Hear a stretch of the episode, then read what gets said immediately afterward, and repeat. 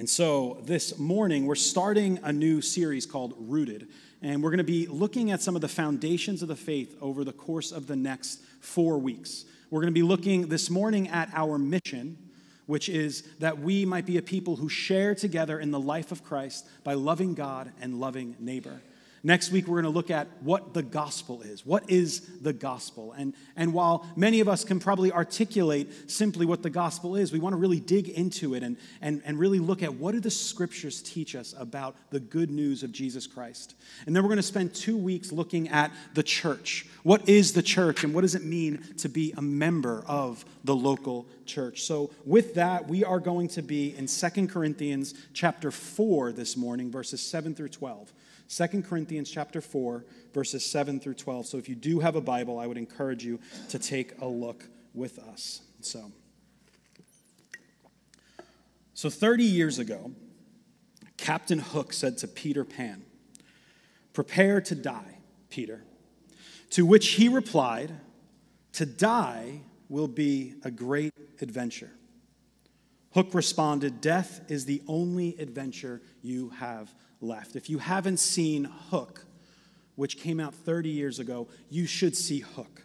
It's one of my favorite movies, and I think it's one of my kids' favorite movies as well.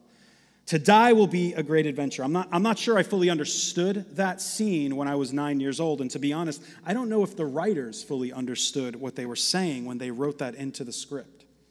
What's so adventurous about death? Why is the human race so fascinated with this idea of death? Even recently, Disney put out a movie called Soul where they explore different views of death. And, and they're not biblical views of death. It's an entertaining movie to say the least, but it's, it's not a biblical view of death. But what do we know about death? What do we know? We do know that death is life's greatest enemy. Death is life's greatest enemy. And death, while common, is completely unnatural. Death is unnatural. And that might be confusing for us to hear because everybody dies, right? You know, no one gets out of this place alive. Nobody does. But it's actually an incredibly unnatural and subhuman thing. This thing is driving me insane. I don't know if you've noticed me just playing with my ear. Okay. See, death enters the story in Genesis chapter 3 after creation. So death was not built into the creation story. It comes after. And that's why it is unnatural. And while it was not the desired goal for humanity, it is the very thing that God used to rescue us. Death is the very thing that God used to rescue us, and it is the means through which He calls us to bear witness to Him. And that's where we're heading this morning. Like I said, we're beginning a new series where we will look at some of the foundations of the Christian faith, and specifically how those foundations are lived out here at Redeemer Fellowship. So, like I said, we're going to look at our mission. We're going to look at the gospel. We're going to look at the church. We're going to look at church membership. And this morning, we are looking at our mission. And this idea of mission, when we talk about mission, it's, it's it's implied that we're talking about the future. We're talking about where we're headed as a church, but also we do need to reflect on where we've been. And so, where have we been, right? For the last 10 months, we've kind of been in survival mode. I'm not sure if you've noticed. Along with everyone on the planet, we've been in survival mode. But in the midst of that survival and the pain we've endured as a church, we've also seen so much good come out of this season. As our call to unity produced fruit in the life of our church. We had weekly Facebook Live Bible studies and prayer times where we were able to come alongside one another and hear one another's burdens. We had our outdoor services under the tent.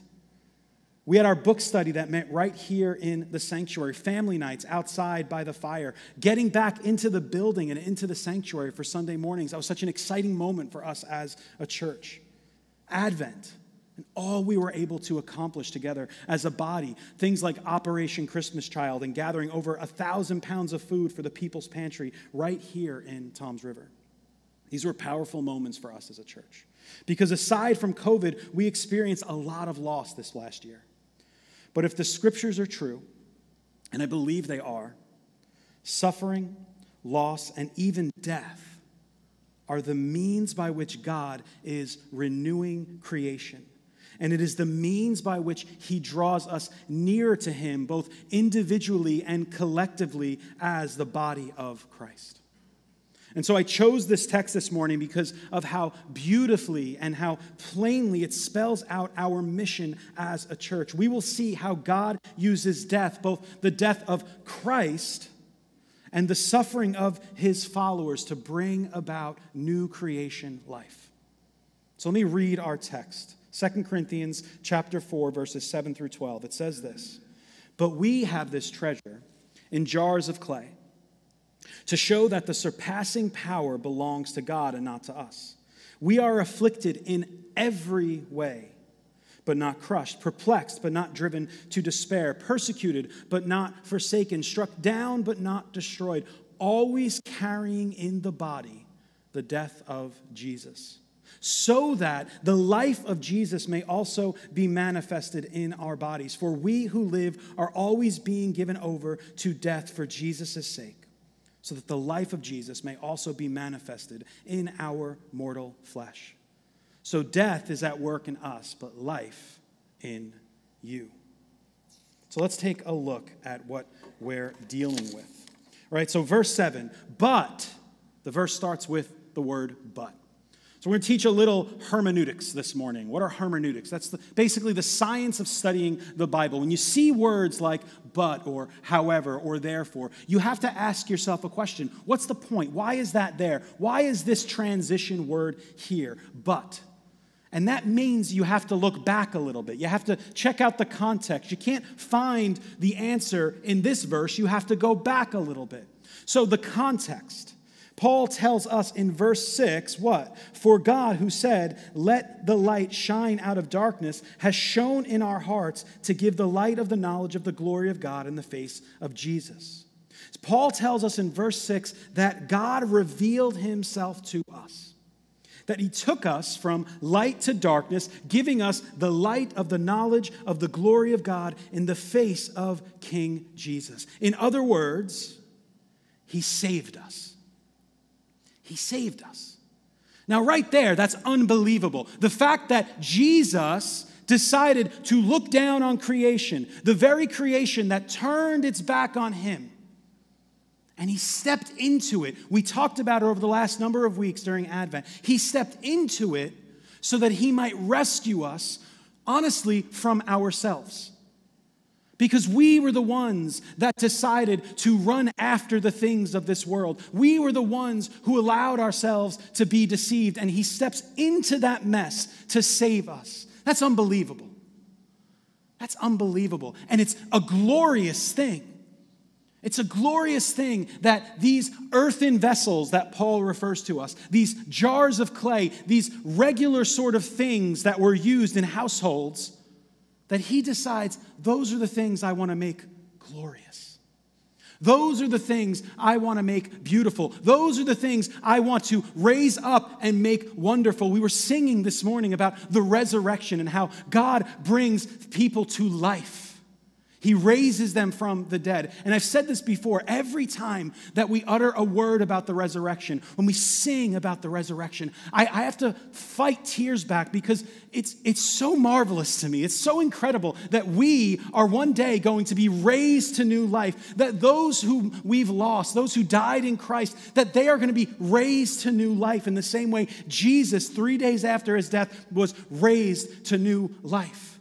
Because the enemy, death, is being crushed under the feet of King Jesus. And actually, the Bible says that the enemy will be crushed under our feet, which is a whole bizarre thing that we're not going to get into right now. But this is the glory of the gospel that death is defeated. And, and throughout this past year, we've seen death daily constantly in our Twitter feeds, our Facebook feeds, on the news, CNN, Fox, whatever you watch. It's death, chaos, suffering. And the Bible promises us that Jesus is going to ultimately eradicate all of that. That's good news. That's good news. And so he says, but we have this treasure in jars of clay to show the surpassing power that belongs to God and not us. And so, yes, he saves us, which he tells us in verse 6, and then he takes it a step further. Not only does he save us, but he deposits this glory, this wonder, this treasure into this mess that he calls a jar of clay, which is you and I. We are these jars of clay. And, and, and, and this is really interesting. Why does he do this? It says, We have this treasures in jars of clay. Why? To show that the surpassing power belongs to God and not us. There's a purpose for this deposit. See, he wants the world to see that, that my church, while it is glorious in, in its own strange way, they're meant to reflect my glory. They're meant to show you what I'm like. That's why he uses these broken vessels, these, these earthen vessels. So let's actually dig into that a little bit. What is a jar of clay? If you've grown up in Christianity, there was a band called Jars of Clay back in the 90s, if you know that at all. Um, we're not talking about the band, we're talking about this particular text. And so, so I, want, I, was, I was wrestling with this idea what is a jar of clay? What is an earthen vessel? One commentator says it implies something fragile inferior and expendable, an everyday utensil.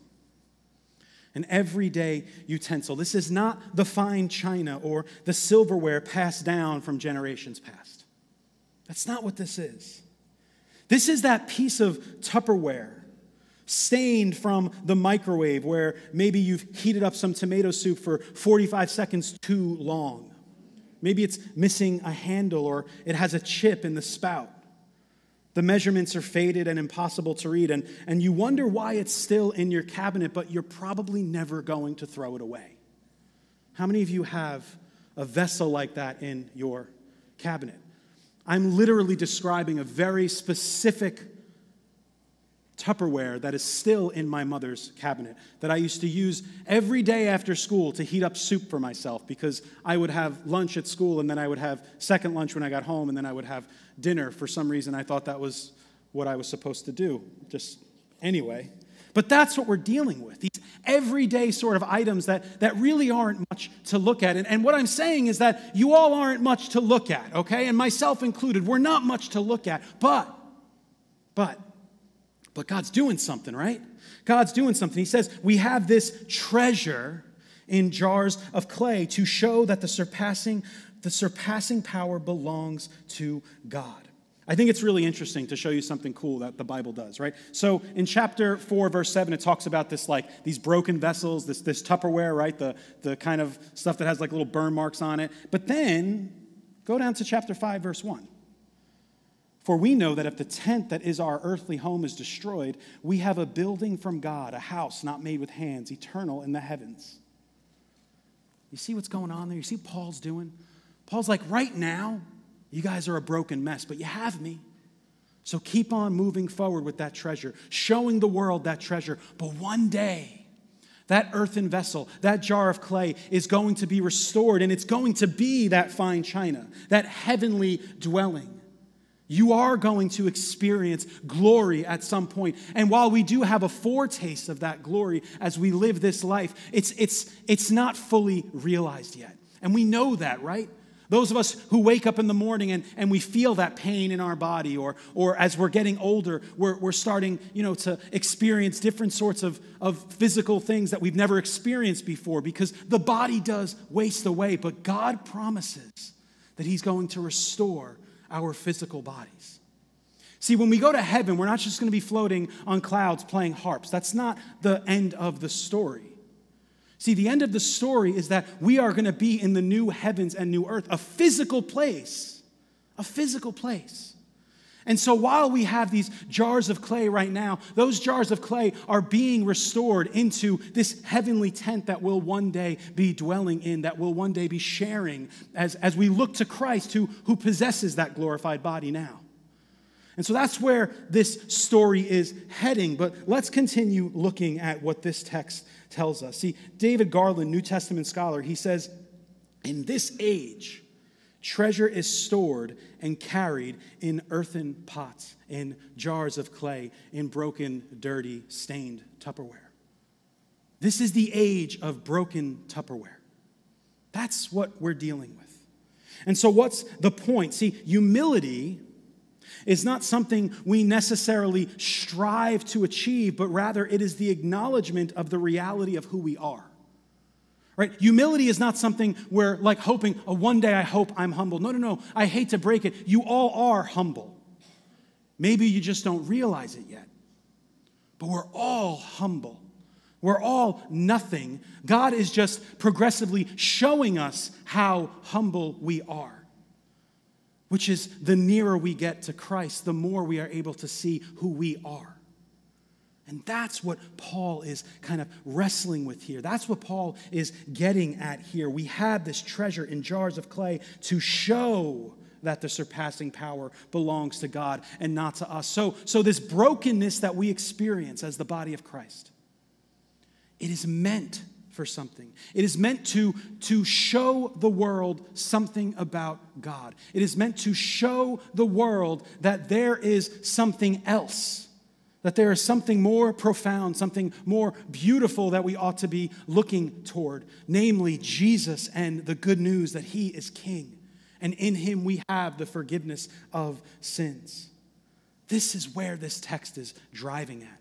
And why do I choose a text like this to talk about our mission that we are to share together in the life of Christ by loving God and loving neighbor? Because this is the sort of thing we need to embody as a church. And I think we, we are making those moves. We are, as a body, pushing in that direction. That we are to remember who we are. And when we talk about sharing in the life of Christ, we mean that we are sharing in the life of the, the earthly King Jesus as he walked in his own earth suit, as one of my um, Bible school professors used to call it, as he walked through this earth, a regular man, a God man, but, but frail, experiencing weakness, experiencing suffering, and ultimately experiencing death on the cross. And he calls us to share in that.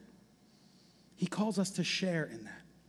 And so the text goes on, verses 8 through 10. We are afflicted in every way, but not crushed, perplexed, but not driven to despair, persecuted, but not forsaken, struck down, but not destroyed, always carrying in the body the death of Jesus, so that the life of Jesus may also be manifested in our bodies. So, this power and glory that we possess, it doesn't shield us from suffering. Right? So something was deposited into this jar of clay. That's the good news of King Jesus. The glory that was probably similar to the glory that Moses experienced when he was on the mountain with God. It's deposited into us, but that deposit does not shield us from suffering. In fact, it leads us right into suffering. It leads us right into suffering. Look at what it says. It says, in every way. In some ways, in like a few ways, in like two or three ways or every way? In every way. In every way, we are afflicted. We are crushed, but not crushed. We are perplexed, but not driven to despair. And so, so there is this, this confusion that sometimes we experience as followers of Jesus. We're not shielded from that. As we look around the world and we see the chaos that is, that is enveloping so much of what, of what we experience in this life, that's not crazy for us to think, what is going on, Lord? What's happening? How many of you over the last 10 months kind of looked up at God and said, what in the world is going on? What is happening? See, those sorts of doubts and confusions, those are not foreign to us as followers of Jesus. But while we might be perplexed, we are not driven to despair. We're not hopeless. And so that means what we offer to this world, when we talk about our mission, what we offer to this world is hope. We offer hope a real, tangible hope in the person and work of King Jesus. So while we might be confused, we are not driven to despair. While we might be persecuted for our faith, God will never forsake us. He will never turn his back on us. While we might be struck down and beaten and, and, and humiliated for our faith, we are not destroyed. We are not obliterated. But see, the faithfulness of our God keeps us. It keeps us. And so we offer that wonder and majesty to this watching world. We offer that, and we must always remember that we are these jars of clay. And what do these jars of clay do? Well, it tells us in verse 10 that these jars of clay carry in the body the death of Jesus.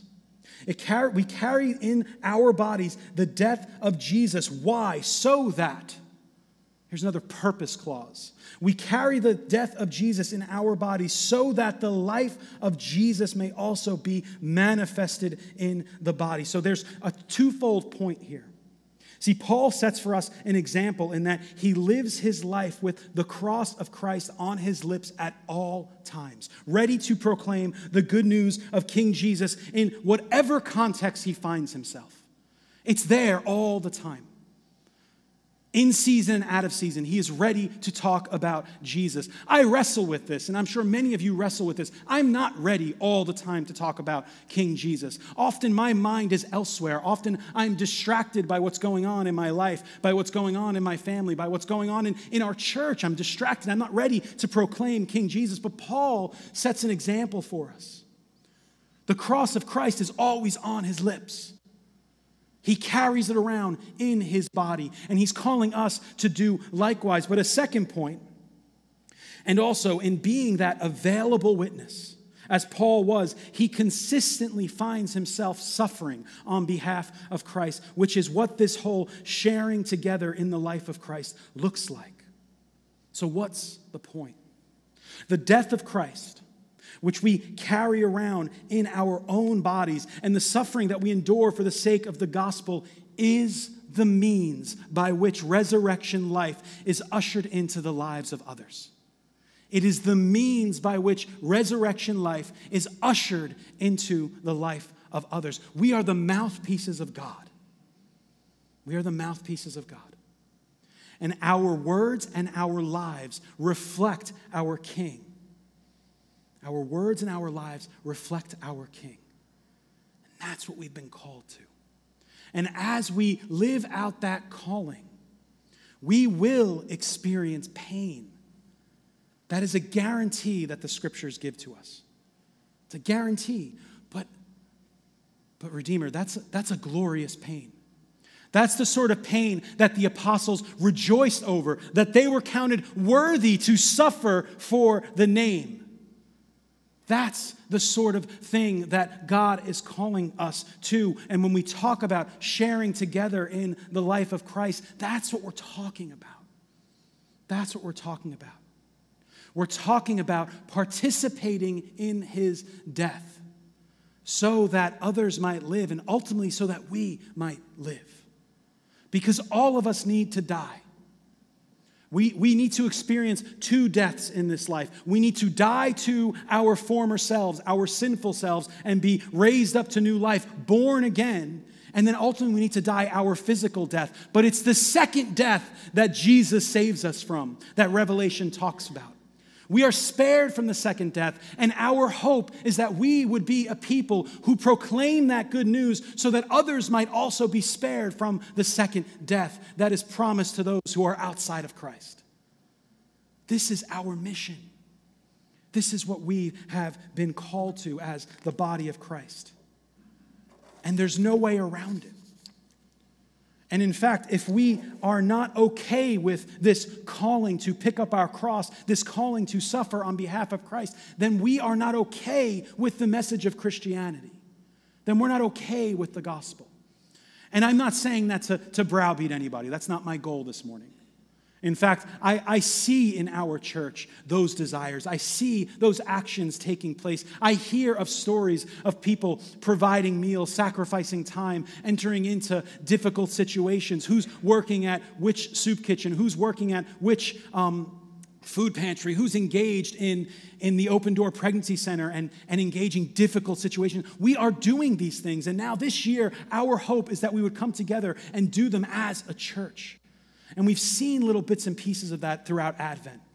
As the Bowers led us in Operation Christmas Child, and, and Dawn and Ruth helped us with the People's Pantry, getting our feet kind of ready to, to jump into what God might have for us this year.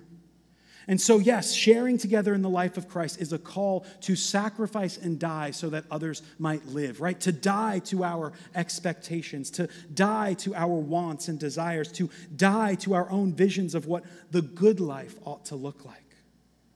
To sacrifice our time and resources so that others might be lifted up, to sacrifice our reputation so that others might hear the good news of King Jesus. Life from death is the pattern of redemption. That is the pattern of redemption. And it is the calling that God has placed upon our lives. And as a church, we share together in the life of Christ when we love God. And we love God when we sacrificially love our neighbors. 2020 was a year of survival and defense. And our hope as an elder team is that 2021 will be a year of offense, a year of mission, a year where we begin getting our hands dirty for the sake of the gospel. We're actually, we are working on some things. There, there are things in the works. How can we connect further with Open Door Pregnancy Center? We are actively engaged in that right now. I've, I had a call with, with um, another pastor who sits on the board of Open Door Pregnancy Center, and there's an incredible opportunity that I'm learning more about where, where we can actually have people, people adopting families, in a sense, and caring for, for these women who are having children in, in crisis pregnancy situations, to walk alongside those women during these difficult times. So that's an opportunity that I'm trying to understand more about and see how we can jump in on that. In what ways can we continue serving our local food pantries? I'm already talking with Dawn Moore to figure out are there ways we can not just give during the holidays, but actually jump in and get our hands dirty throughout the course of the year? I know Robert and Nancy are involved in a, in a specific ministry right now as well that they're, they're involved in getting their hands dirty and caring for people in need. And how can we come together as a church? And, and so we're having these conversations. And, and my prayer is that these conversations would become action sooner than later. And so we're building these structures. We're trying to figure this stuff out. What will discipleship look like moving forward at Redeemer Fellowship? I have things written all over my whiteboard in my office trying to figure out how we can put together those structures so we can be a church that is participating in these things, that is active in our community, that is showing the world what God is like. That is showing the world what God is like. And how can we not only care for the surrounding community, but continue caring for one another right here in our midst? This is the calling that Jesus places upon our lives. Our mission is not some, you know, foreign idea. This is a very thoroughly biblical thing. I want to continue reading this text. It says in verse 11, "For we who live are always being given over to death for Jesus' sake, so that in the life of Jesus, so that the life of Jesus also may be manifested in our mortal flesh. So death is at work in us, but life in you. Another hermeneutics lesson. When you see those words like so that, that's a purpose clause. That's basically telling you this thing I just said, the reason for that thing is this. The reason for that thing is this. So let's take a look at that verse again. For we who live are always being given over to death for Jesus' sake. So, those of us, that's us. We who live, we who live in Christ, we who have put our faith in King Jesus, as we live our lives, we're being given over to death. We're being given over to suffering, to the cross, to, to bearing the burdens of others. Why? Why? So that the life of Jesus may also be manifested in our mortal flesh, so that we actually reflect resurrection to this world so that we actually, by our actions, by our words, show the world that King Jesus is not dead anymore, that the tomb is empty, That's why we carry around this body of death with us. That's why we bear our cross, because the cross we bear is empty. It's empty because Jesus rose from the dead. And so our mission is to make the world know that, is to make that known so that people might come to faith, so that lives might be restored. This is what we're about as a church. This is what it means to share together in the life of Christ by loving God and loving neighbor.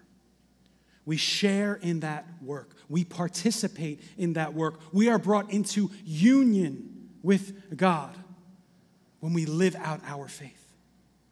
We get closer to God when we live out our faith. That's how it works. Yes, we get closer to God through prayer and Bible study, 100%.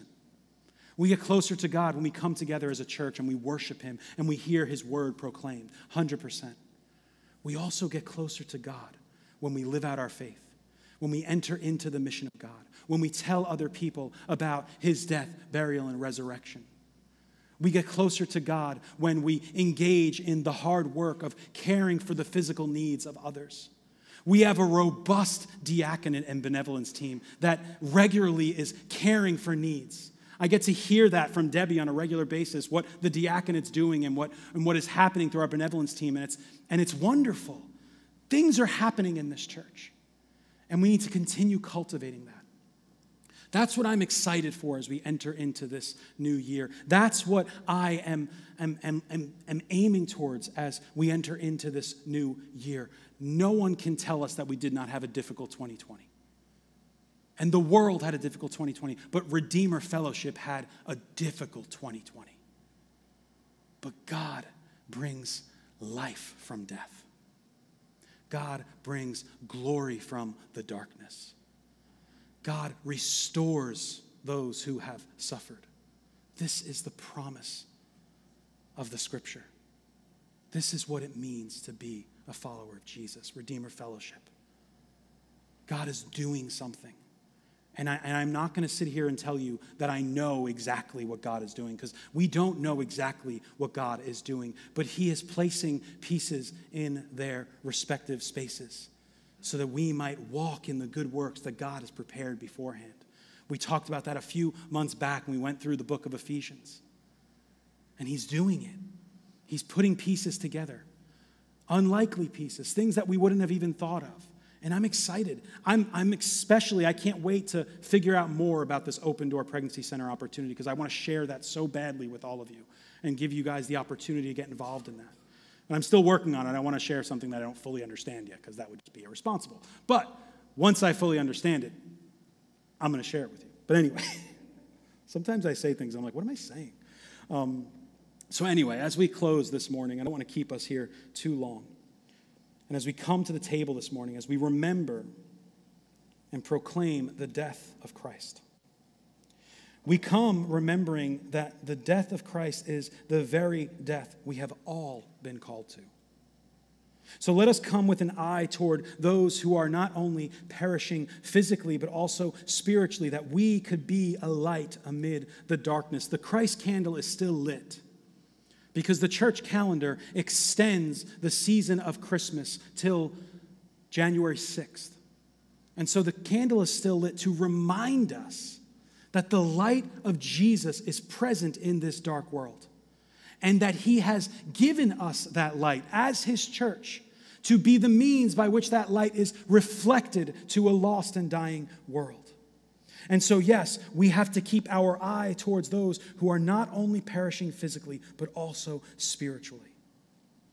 Let us come with people on our hearts whom we're praying for, who have not yet submitted themselves to King Jesus, people who are struggling during this time, that we might be a source of hope and encouragement for them.